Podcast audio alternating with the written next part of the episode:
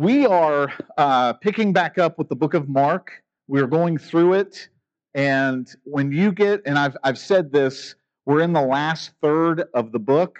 Mark 11 really, really begins the march into Jerusalem. He's already been headed towards Jerusalem, but this is the entrance into Jerusalem. And uh, it covers the Passion Week. Uh, it covers what we typically talk about at Easter, but we try to scrunch everything down into a Sunday uh, when we talk about that. Um, so this this will allow us to spend time going through all the events that happened. Um, so this morning we're reading Mark 11, 1 through 11, and then we'll uh, pray and we'll dive into what's going on here.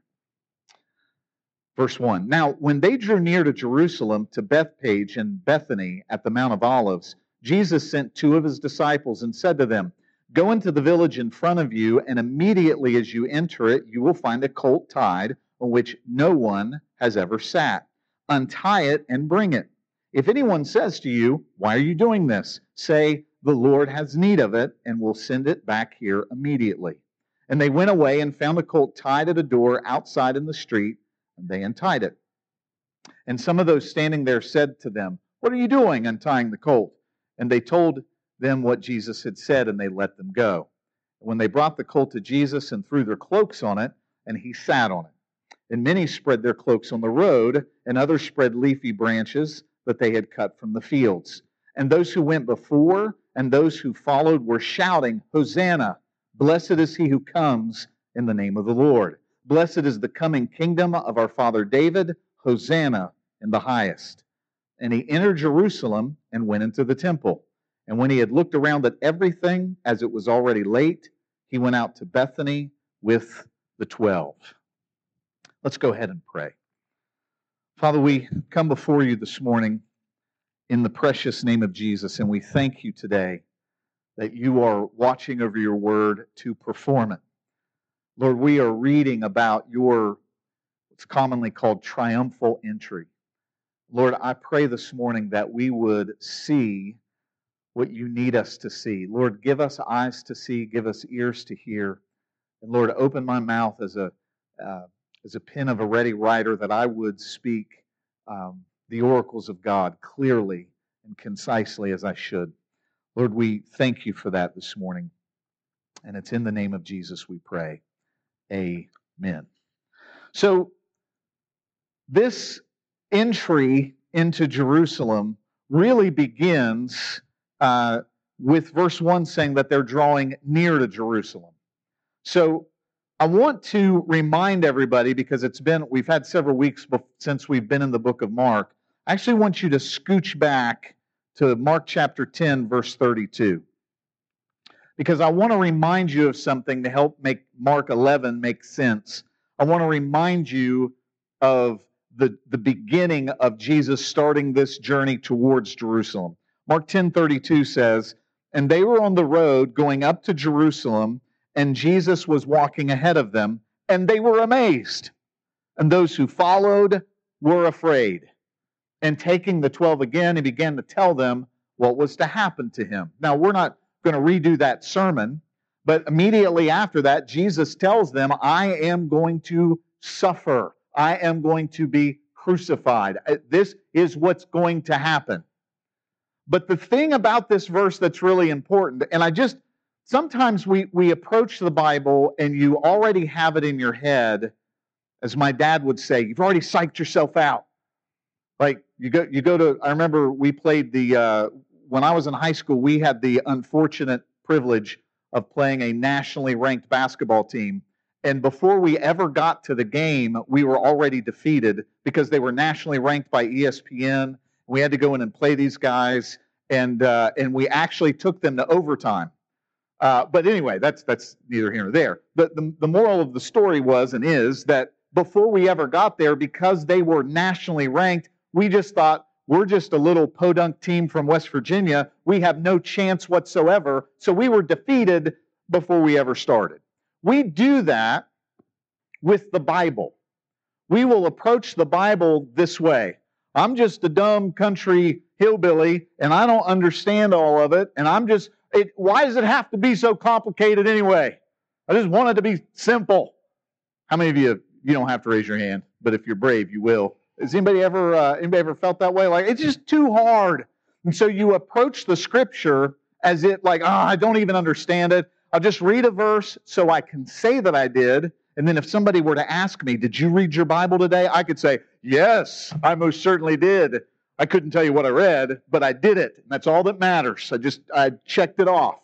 So we approach scripture like we can't get it. We can't understand it. But really, all you've got to do is just slow down, ask God for help, and just recognize that when the Bible sounds weird, it might just be a moment for you to stop and ask some questions. To me, this is a moment in Scripture that's weird. That's why I'm pointing it out again, because it's important, I believe, for Mark 11. Because it's not weird for Jesus to be walking ahead of the disciples. The disciples are supposed to be following Jesus. It's built into the definition of disciple. It literally in Hebrew means they are wearing the dust of the rabbi, meaning you are so close to the guy in front of you that as he walks and there's dust coming up behind him, you've got his dust on your clothes. I am following my teacher.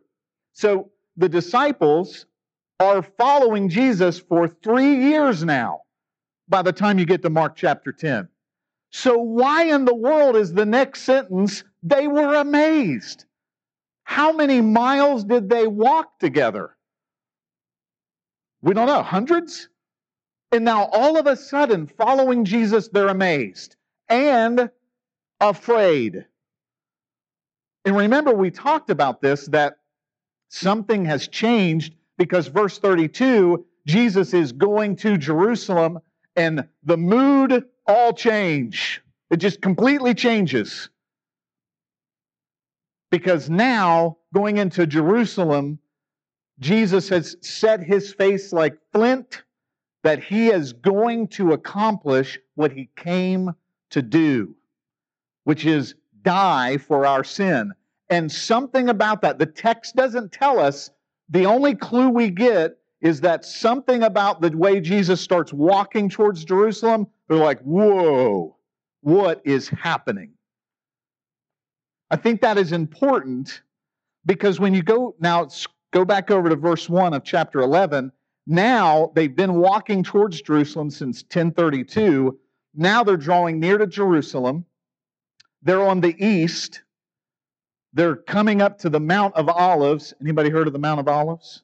The Mount of Olives, and you can look, it's 2,600 feet high. You're looking down into the city of Jerusalem. There's two areas there, Bethphage and Bethany. And Jesus stops. So now you can see he's looking in from this viewpoint of the Mount of Olives. And he has these really interesting instructions. Go into the village in front of you, and immediately as you enter it, you'll find a colt tied. Now, a colt is a young donkey on which no one has ever sat. Untie it and bring it. And then he says, if anybody asks you what's going on, tell them the Lord has need of it, and they're going to let you have it. Now, the there's something unique here. I was reading a commentary and they pointed this out, and I thought, you know, that is it's a really good a really good point. Mark is the Cliff Notes version of the Gospels. It is the shortest of all the Gospels. It's 16 chapters. He compresses the narrative down to just he's giving you a concentrated uh, viewpoint of what's going on. So why does he take six verses to explain this little detail with the with the donkey. He's, he's taking time out to say, here's exactly what happened. Now, the other gospel accounts, uh, they also reference this, but Mark just gives all this detail. And then when we get into the rest of the, it, there's less detail about things that seem like they're important. So, the title of my sermon this morning is Jesus Knows. Doesn't really sound like a deep revelatory statement that Jesus knows, because of course he knows. But this is one of these moments where, and you're going to see here, Jesus knows exactly what he's doing and exactly what he's trying to accomplish, and nobody else does. Jesus is actually here referencing, and the other, uh, Matthew and John both mention this verse. It's Zechariah. You don't have to turn there, but I think we'll have it up here on the screen. Jesus is actually fulfilling Zechariah chapter 9, verse 9, which says, Rejoice greatly, O daughter of Zion. Shout aloud, O daughter of Jerusalem. Behold, your king is coming to you. Righteous and having salvation is he, humble and mounted on a donkey, on a colt, the foal of a donkey. Jesus is intentionally and specifically fulfilling Zechariah chapter 9, verse 9. It's not the only verse that he's specifically fulfilling because the Jewish people are looking for this guy. They're looking, and notice here in verse 10, uh, the rest of the language of Zechariah. This is the prophetic expectation of Israel for hundreds of years. I'll cut off the chariot from Ephraim and the war horse from Jerusalem, and the battle bow shall be cut off, and he shall speak peace to the nations. His rule shall be from sea to sea. You get the imagery there that we're talking about a man with war, and we are going to win. You, you get that vibe all over the Old Testament that the Messiah is coming and he will make all things right, which is true. But everybody in the Jewish expectation in the first century all of their expectation was this guy is going to be like a Samson being able to kill a thousand Philistines with the jawbone of a donkey, and a David able to lead men in the battle and kill Goliath. And he's going to be supernaturally strong and wise. He's going to be able to do all this stuff, and we are going to lead an army. And these stupid Romans, they are toast when he shows up. That is the way that they're thinking. That is not the way that it happened. But it is the way that it will end, by the way. Just as a, a spoiler alert, the book of Revelation and the second coming of Christ, all of those images of it being set right are coming true. I just want to say this is not my notes, but there is justice coming, which should be slightly terrifying. A lot of times people say they want God. Why isn't God fair? You do not want him to be fair. Because if he was fair and executed justice right now, everybody dies. Because everybody has sinned against a holy God who is restraining and in his mercy allows the rain to fall on the just and the unjust. But there is a day of reckoning. There, there are people that have murdered and killed and stolen and raped and done all kinds of things, and they got away with it here. They will not get away with it in eternity because there is a just God. And part of the expectation of Israel was that when the Messiah comes, he is setting everything right which is true. They had no context for him coming to set it right the way that he did.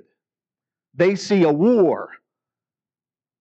And instead, what they got was a suffering servant Savior who came to us as the Lamb of God. But the second time he comes, he comes as the Lion of the tribe of Judah. That's at the end of everything. Here's another place, Genesis chapter 49. We went through this when we when we did the book of Genesis. And at the at the end um, of, of Jacob's life, he is talking to the 12 patriarchs who become the 12 tribes of Israel, and he's prophesying to them what the future of their family tree is going to look like. And he skips over the first couple guys because of the sin in their life, and he arrives at Judah. And when he talks to Judah, Genesis 49, verse 9, he says, Judah is a lion's cub. This is where we get lion of the tribe of Judah. From the prey, my son, you have gone up. He stooped down, he crouched as a lion and as a lioness. Who dares rouse him? The scepter shall not depart from Judah, nor the ruler's staff from between his feet, until tribute comes to him, and to him shall be the obedience of the peoples. What he's saying here, what Jacob is telling Judah, his son, is that the ruling scepter, a king's scepter that signifies rule, will never depart from Judah. Jesus is of the tribe of Judah. the ruling scepter will never depart. In fact, the Messiah is coming through you. Some of your translations, if you have a King James or a New King James, instead of it saying until tribute comes, there's some dispute over what the Hebrew really means. I don't want to bore you with all that. But some, some translations say until Shiloh comes. How many of you grew up in an old time church and remember some old songs and hymns about Shiloh coming? It's a reference to the Messiah coming. But verse 11 says, binding his foal to the vine and his donkey's colt to the choice vine, and he has washed his garments in wine and his vesture in the blood of grapes. In the Old Testament, looking forward to the Messiah coming, both of these passages we're reading are telling us but there's a donkey, there's a colt, there is a foal that is involved.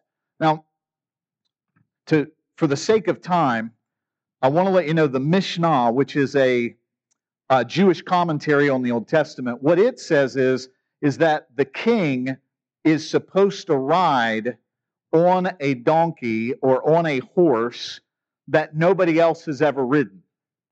Now, normally you would not want to do that because how many of you remember Spirit, the Disney horse movie? Anybody remember the Disney horse movie?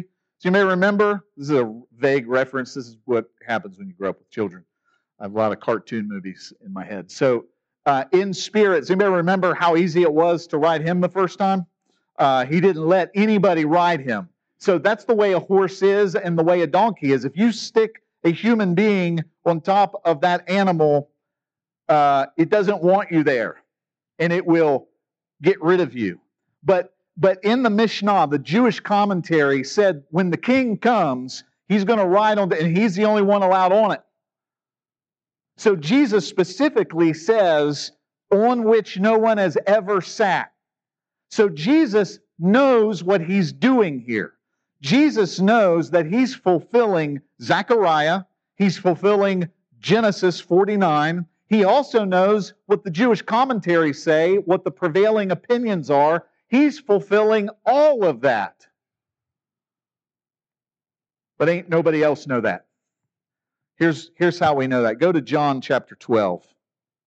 This is the same account in John. I want to read you what John says beginning in verse 12. The next day, the large crowd that had come to the feast heard that Jesus was coming to Jerusalem.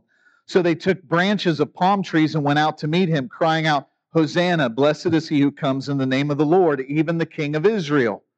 And Jesus found a young donkey and sat on it, just as it is written. So John's going to quote for us what Mark doesn't. He's going to quote Zechariah. Fear not, daughter of Zion. Behold, your king is coming, sitting on a donkey's colt Verse 16. His disciples did not understand these things at first. But when Jesus was glorified, that means after his death, burial, and resurrection, then they remembered that these things had been written about him and had been done to him. So if you have an outline, point number one is Jesus knows who he is and what he is doing. Point number two is the disciples don't know what's going on. Now, Brandon can answer this question for us. How many times have we heard that the disciples don't know what's going on? Brandon? All, all, like every Sunday. You go through here and you realize they're not, it's not that they're stupid, it's that Jesus is doing and saying things that are so sideways and unexpected and that's not what they thought. And no matter how many times they see it, you would think feeding the 5,000, walking on water, every synagogue I go into in Galilee, demons are terrified of me. The guy that I'm following, everybody is terrified. The demons are scared of him. Nobody's ever seen anything like this. He's raising people from the dead. Nobody's seen anything like this. And you would think they, they, they would, something would click. And it's not. So you're in good company. And that's part of the reason I constantly bring this up is because you would think that after years of sitting in church and years of singing songs and years of reading the Bible, that you would know more than you do. And you realize, I realize just how helplessly dependent we are on the Holy Spirit to open up our understanding to what is going on. This is another reason you should not be approaching the Bible like, well, it's just too complicated anyway. You, you should have some faith that says, when I read it, God's going to help me understand what I need to understand. And if I keep reading it, He's going to keep doing that. And the more that I read, the more I'm going to understand because He's going to help me to do that. But point number two is the disciples didn't understand what was going on. After the fact, they understood, but in this moment, when Jesus says, Go get me that colt, they have no clue why they're doing it. They're just being obedient. That might be a valuable thing to think about. Waiting around for perfect understanding is ridiculous if you're going to follow Jesus. You cannot wait around to understand all the stuff first because you will be waiting around until you're dead. There, there's a very funny, I've referenced this several times, but not everybody's heard it. There's this hilarious Babylon Bee esque article that was entitled Man 92 Dies Waiting for the Will of God. And then the article goes on to describe that he had all these gifts and talents, but he didn't want to arrogantly assume that he should do anything until he got some kind of crystal clear revelation to do something. So he sat on all these gifts and talents that he had, waiting for crystal clear clarity. And he dies. That is a, it's meant to be funny, but it's tragically true. Christians sit around waiting for some special thing to happen. Here's the special thing to happen read your Bible, pray every day, work hard, love God with all your heart, love your neighbor as yourself, and just figure it out as you go. That is, that is the way we're supposed to live as Christians. Well, I don't know exactly. Neither today. Just do what you know to do, what you see to do. Read the scripture and let it speak to you. And if you don't have any goosebumps, Join the club. Spiritual goosebump experiences, I'm not denying they happen. They do happen. You have these incredible moments with God. That's wonderful. It doesn't happen every day. It doesn't happen every week. If you're waiting around for special feelings, your walk with God is going to be just this roller coaster of primarily disappointment as you wait for some special thing. Don't wait. Go get the donkey and bring it to Jesus like he said. Don't try to understand it. There is a reason for it. It's found in Zechariah chapter 9. It's found in Genesis 49. But they didn't get it at the time. They were just dumb enough to do what he said. And that that's about as simple of a lesson as I can give to the church this morning. Just do what Jesus says. There's one more group here uh, for us to look at, and it's the way that the crowd is reacting to Jesus coming in. He's coming in from the eastern side. The temple is on the eastern side of the city. So he's, if you picture driving in to, uh, to a city and you're driving into the side of the town that this big event is taking place, or this big building that has a lot of activity in it, that's the way Jesus is coming in. He's coming in from the east. The temple is right here. And as he's walking down into the city, you have this scene which we call Palm Sunday. Everybody know what Palm Sunday is? Greg, growing up Eastern Orthodox, has all kinds of memories, I'm assuming, of, of the, the, the actual literal bringing palms into the church and showing and demonstrating what they were doing. They're singing a song that's actually, and I, again, I'd take forever to explain all this, but they're singing a liturgical song that is sung at the festival times. They're actually chanting. It's like a chant that they've done before, but they're doing it to Jesus when they start saying, Hosanna, Hosanna to the Son of David. What is the specific thing that they say? They've thrown their cloaks down. They're, they're acting like Jesus is a king on a colt so that they're getting some of the imagery, sort of, kind of, and they start into the singing, Hosanna, which means save us now. Save us now. It was a, an expression of worship. It's from Psalm 118. I want to read you uh, what Psalm 118 says. I want to start with verse 22, which is a messianic promise. The stone that the builders rejected has become the cornerstone. That's, that's a reference to Jesus, to the Messiah. This is the Lord's doing. It is marvelous in our eyes. This is the day that the Lord has made. Let us rejoice and be glad in it. I say that almost every Sunday. Save us, we pray. Hosanna. Save us, we pray, O Lord. O Lord, we pray, give us success. Blessed is he who comes in the name of the Lord. We bless you from the house of the Lord. This is a section of the psalm that got done at the Feast of Tabernacles. It was very normal to hear it kind of like it's normal for us to hear Christmas carols at Christmas. It was normal for them to recite this and sing this like a chant. And they're doing it to Jesus riding on a colt that nobody's ever ridden on. The cloaks are being laid down in front like a red carpet going into Jerusalem, as well as the palm branches. But how deep was it?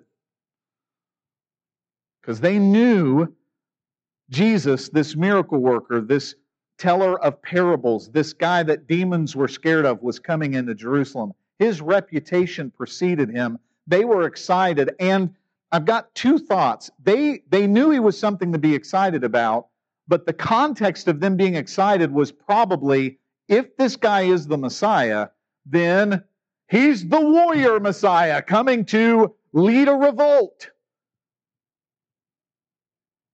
We'll wait and see what happens.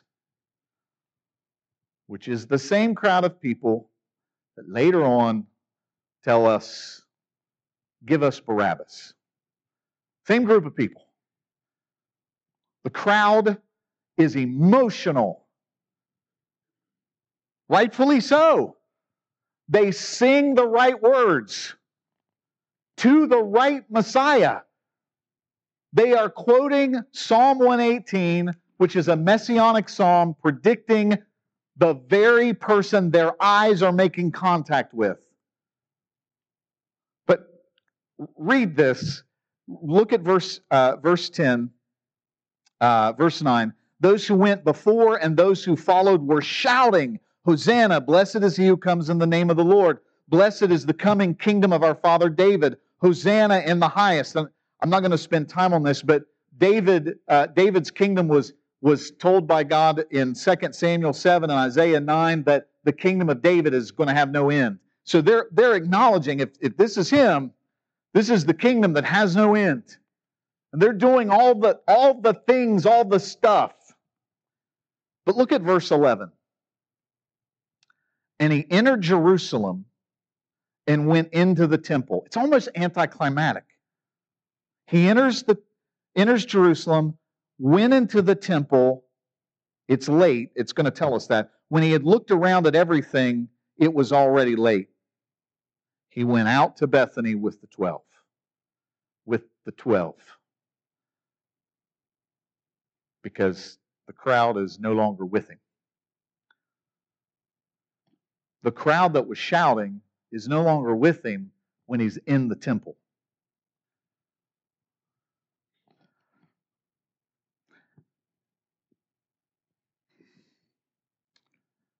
Let me read you a verse. There, I'm skipping down to Malachi chapter 3. There's so much in Malachi 3. I actually thought of Rob because Rob always likes the Old Testament. And Rob, this is a passage that you just would love. But in Malachi chapter 3, verse 1, it says, Behold, I send my messenger. This is reference to John the Baptist. And he will prepare the way before me. And the Lord whom you seek will suddenly come to his temple and the messenger of the covenant in whom you delight, behold, he is coming, says the Lord of hosts. This is that moment. He comes into the temple, he looks around, and then he goes back out of the city gates, back to the village of Bethany. The only people that are with him now are the disciples.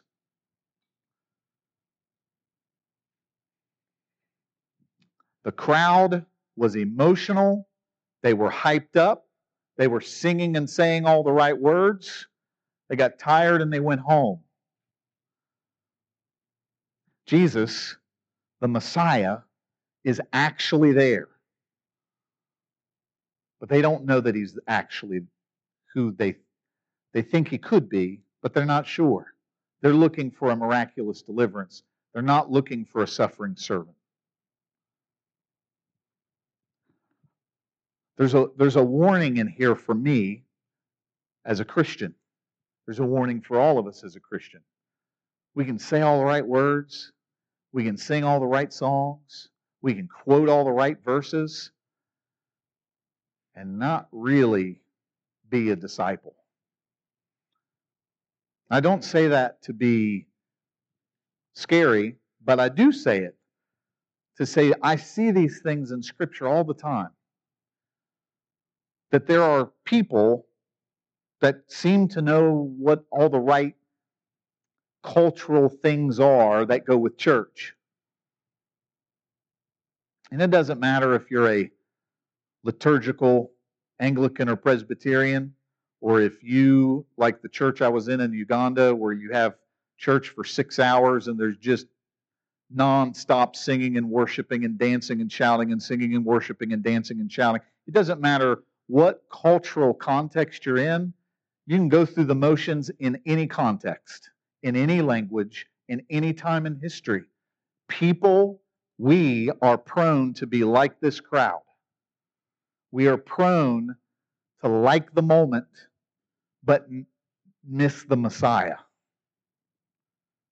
The purpose of church and the purpose of our gathering is not to feel good about the fact that we did. The purpose is to glorify the King. The purpose of Jesus in this passage, and the reason why it gets preached every single Easter in the triumphal entry, is because it is it Mark is focusing us in on Jesus, the Messiah, is here. He knows who we probably want to be like are the disciples that though we don't get it all, we obey Him. We trust in Him. We don't just get excited and go home, but we put our trust and our hope into Jesus Christ because He is our only hope of salvation. And again, be encouraged by the fact that those disciples didn't get it. They didn't get all those nuances, they didn't connect all those scriptural dots. They didn't do any of it. But what they knew was, I am following Jesus. He is my hope and stay, to quote the old hymn. That is the only hope that I've got. And that is a simple thing for us to say. I'm going to follow Jesus no matter how strange or difficult it becomes. Now, babe, I'm going to have you go get the children. And Renee, I'm going to have you go get ready. We have uh, an awesome thing that we're going to do this morning. We are going to have a baptism. So we're bringing the kids back. Greg, if I could have you, Daniel, take this lid off. If you guys could do that for me just set it over there on that wall. That is what this is. This is a baptismal.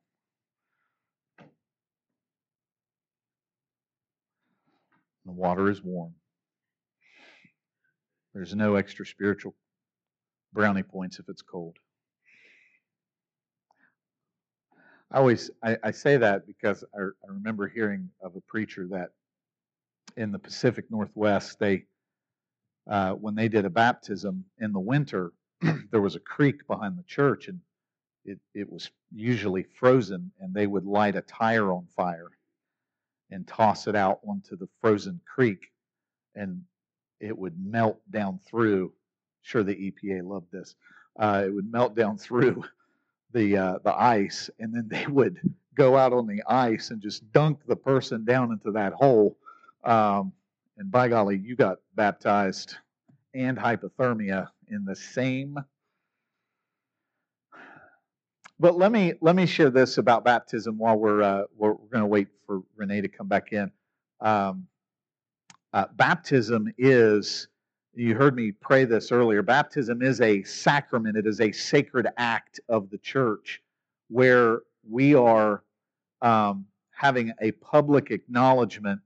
Someone who has surrendered their life to Christ has acknowledged Him as Lord, has repented of their sin, and the Bible says that uh, Jesus commands, he's going to command here at the end of Mark, uh, that we baptize. And, and the reason for that is the, the power. It's, I hesitate to use the word symbol because symbol seems like a weak and flimsy word.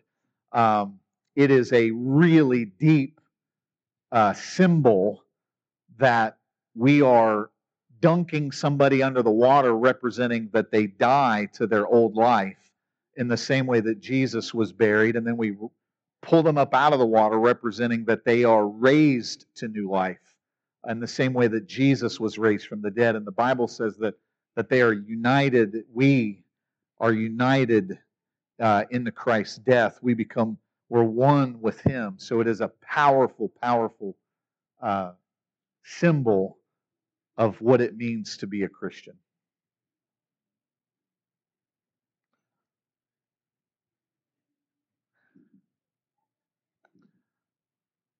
And we like to have the kids in here when we do this.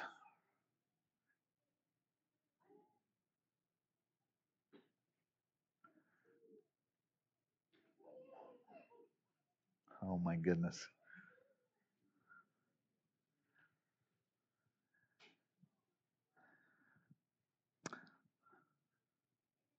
Since I have a chance, I'll give another little sermonette here. If we uh, if we don't teach our kids what normalcy is, the world will certainly do it for us. So we have to we want we want them to be around as much of what happens in church as possible.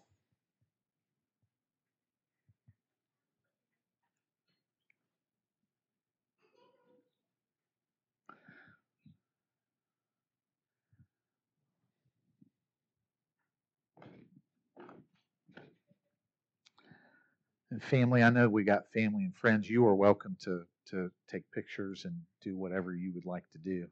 Renee, you can come on up.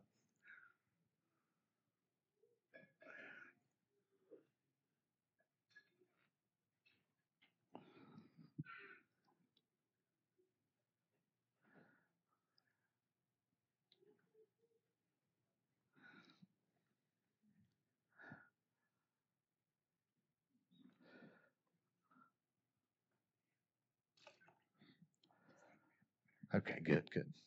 You'll just sit there. So, I just want to say before we uh, we baptize Renee, it's just been several months ago that she responded to a call to receive Christ. She did it right there. So, yeah. So yes, we can give yeah. So we're not that this means anything. We're just five feet over from where she prayed, uh, and we're going to be baptizing her. Um, and I'm just thrilled to no end that that God's rescued you and uh, poured out His grace and mercy. So you said you didn't want to say anything, correct? Okay. She, I, I always give a chance. She said she didn't want to. So, church, I'm going to baptize her, and I want this is this is us as a church family uh, that we do this, and I want us to, to pray as I pray over Renee, and, um, and then we're going to baptize her. So, Father, we come before you in the precious name of Jesus. We thank you for our dear sister in Christ. Lord, that is a glorious two word thing to say. In Christ. Renee is no longer merely in herself, in the world. She is in Christ. She has been placed there by the grace of God, by the blood, the death, the resurrection of Jesus Christ. Lord, we rejoice in what you have done. And Lord, we pray that, that she would shine like a light in this time that we live, and God, that she would continue to grow. And we are confident, Lord, that you who began a good work in her will see it completed until the very day of Jesus Christ. So, Lord, we rejoice with her, with her family, that we get to baptize her today. Lord, we thank you for this in Jesus' name. Renee, we baptize you in the name of the Father, Son, and Holy Spirit.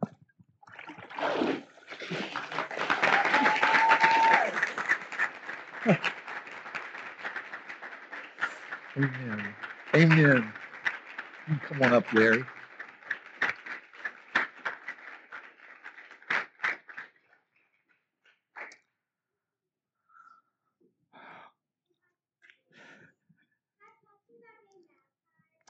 Yes, you.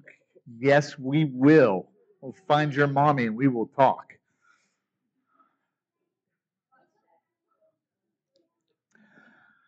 I cannot think of a better way for us to end, but let's all stand up. Let's give the Lord, we can give him praise this morning. That is totally fine. Amen. Amen. Praise the Lord. Church, we love you. We, we appreciate you being here. Um, come back tonight at 6 o'clock for prayer. God bless you. If you're visiting, you can fill out one of these visitor cards. We'd love to get to know you better, and uh, you can put it in the bucket. You are officially dismissed. Thank you.